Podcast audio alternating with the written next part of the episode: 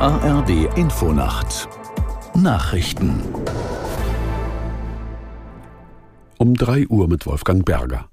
Der Streik der Lokführergewerkschaft GDL bei der Deutschen Bahn ist auch im Personenverkehr vorzeitig vorbei.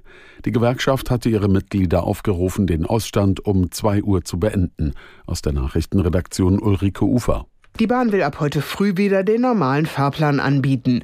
Dennoch werde es im Verlauf des Tages noch zu vereinzelten Einschränkungen kommen, sowohl im Fern- als auch im Regionalverkehr.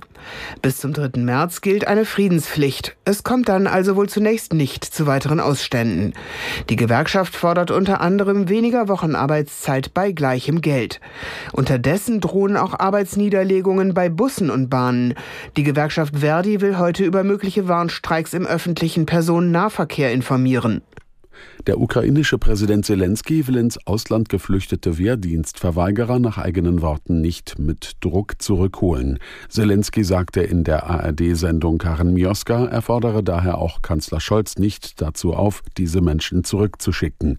Wörtlich ergänzte der Präsident, wir leben in einer demokratischen Welt. Was die Ukraine mit Blick auf Wehrdienstverweigerer brauche, sei ein funktionierendes Gesetz. Dies sei gegenwärtig in Vorbereitung. Er persönlich wünsche sich, dass diese Menschen zurückkehrten, schon aus Gründen der Gerechtigkeit, so Zelensky. Die auf dem Mond gelandete japanische Sonde Slim ist nach tagelangem Stromausfall in Betrieb gegangen.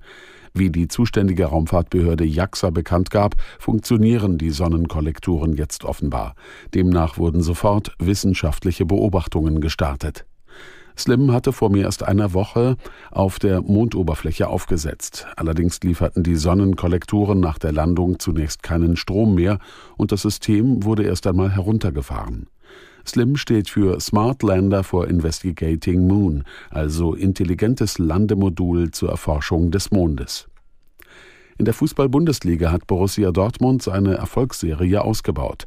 Die Dortmunder besiegten Bochum mit 3 zu 1. Aus der Sportredaktion Martin Seidemann.